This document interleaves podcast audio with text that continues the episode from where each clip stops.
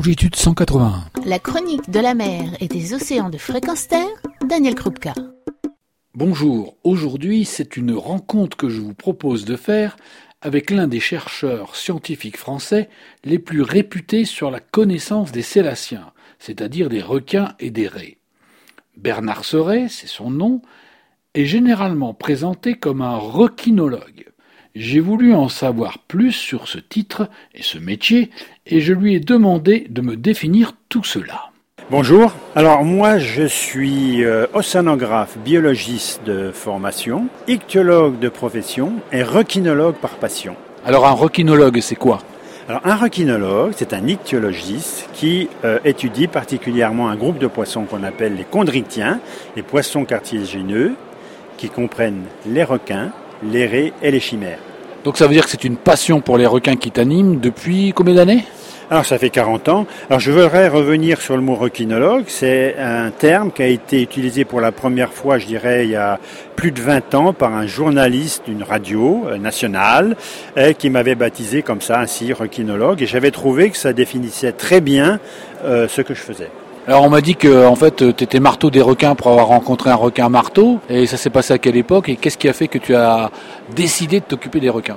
Mon, premier job euh, professionnel, j'ai été envoyé en Afrique, en Afrique de l'Ouest. J'étais basé à Dakar dans les années 80 euh, et j'ai voyagé de la Mauritanie à l'Angola pour écrire un ouvrage sur les poissons d'Afrique de l'Ouest.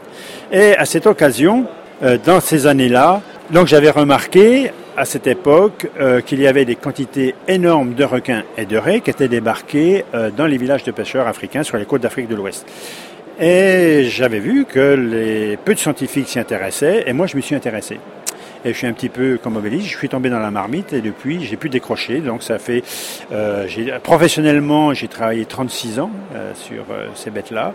Je suis en retraite depuis deux ans et je continue parce que je pense qu'on est chercheur, on peut pas décrocher comme ça du jour au lendemain. D'ailleurs on est chercheur, je le dis souvent, je le disais souvent à mes étudiants, on est chercheur 24 heures sur 24. On ne décroche pas facilement. Et donc je continue.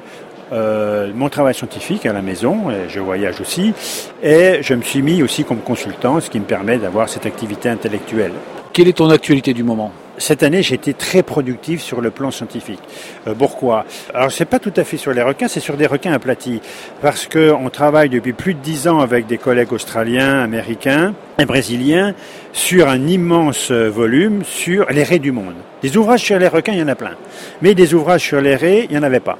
Donc on vient de publier au mois de décembre une sorte de Bible euh, sur euh, les raies du monde qui s'appelle The, Rays of the World. C'est publié en Australie, donc c'est en, anglais. Euh, les études que tu mènes sur les raies, et j'aimerais un peu savoir comment tu vois, parce qu'on parle beaucoup des requins, on sait qu'ils sont en voie de disparition, on sait qu'il y a beaucoup de choses à faire pour les préserver, mais on parle moins souvent des raies. LRA, euh, on en parle moins, mais pourtant elles subissent aussi la, même surexploitation. Et dans les raies, il y a aussi des raies qui ont pratiquement disparu, euh, des grands pocheteaux noirs. Euh, moi, quand j'étais gamin, on mangeait du pochetot. Maintenant, on n'en voit plus sur les étals depuis les années 80. Alors, qu'est-ce qui fait que ces raies disparaissent La surpêche? Alors bien sûr la surpêche, parce que les raies dont je parle, c'est des espèces de grande taille, hein, qui pouvaient atteindre 2 mètres, 2 mètres 50.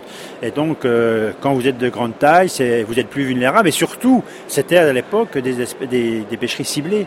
Les grands pocheteaux, euh, c'était intéressant pour le pêcheur, c'est facile à attraper, une bonne valeur euh, marchande, et ces espèces-là ont disparu.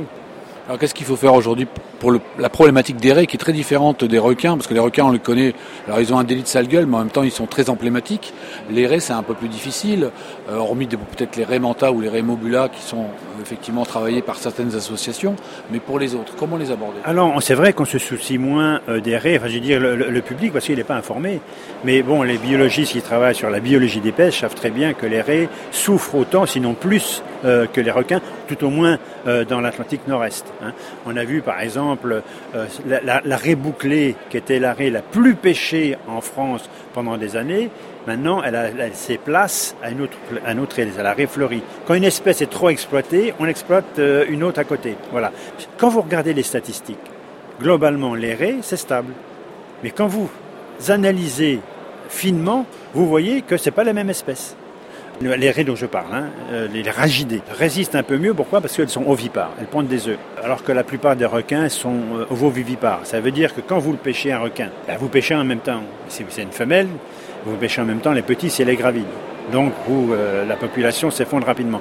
En revanche, quand vous pêchez une espèce ovipare, si elle a pondu ses œufs, ben, les œufs se développent indépendamment, ils sont accrochés à un algue, une gorgone. Bon, ça va assurer un petit peu la pérennité.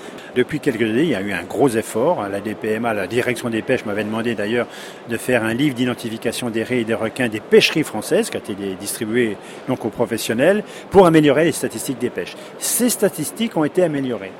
Mais il y a une perte d'information entre, je dirais, euh, la criée où les statistiques euh, sont enregistrées et votre poissonnier. Le poissonnier ne va pas s'amuser à mettre le nom de l'espèce. Pourquoi? Parce que l'arrêt, elle est vendue sous forme d'aile. Souvent, on en a enlevé la peau. Et euh, le poissonnier, lui, qu'est-ce qu'il va faire? Il va regrouper les ailes par taille, puisque c'est par valeur marchande. Et là, il y a une perte d'information. Donc, qu'est-ce qu'il faudrait exiger? Ben, C'est comme tous les autres produits que nous mangeons, une traçabilité et surtout un bon étiquetage. C'est un petit effort à demander aux professionnels, euh, mais je pense que tout le monde aurait gagné.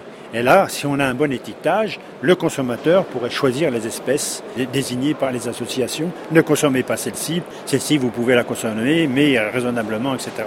On donner des conseils de, consommation. Est-ce qu'il y a des conseils de consommation déjà aujourd'hui? Si moi je vais acheter euh, une aile de raie euh, chez le poissonnier, est-ce que je dois demander quelque chose de particulier? Et dans les raies, il y a, bon, ben, il y a en ce moment, il y a, il y a la raie fleurie hein, qui a remplacé euh, la, la, raie bouclée. apparemment, les, les, prises par unité fort, qu'on appelle, c'est l'indice qui permet de suivre une pêcherie, sont à peu près stables. Merci Bernard pour tous ces conseils. Je vous en prie. On va vous retrouver pour une autre émission ou une autre chronique à venir. Retrouvez et podcastez cette chronique sur notre site fréquenceterre.com.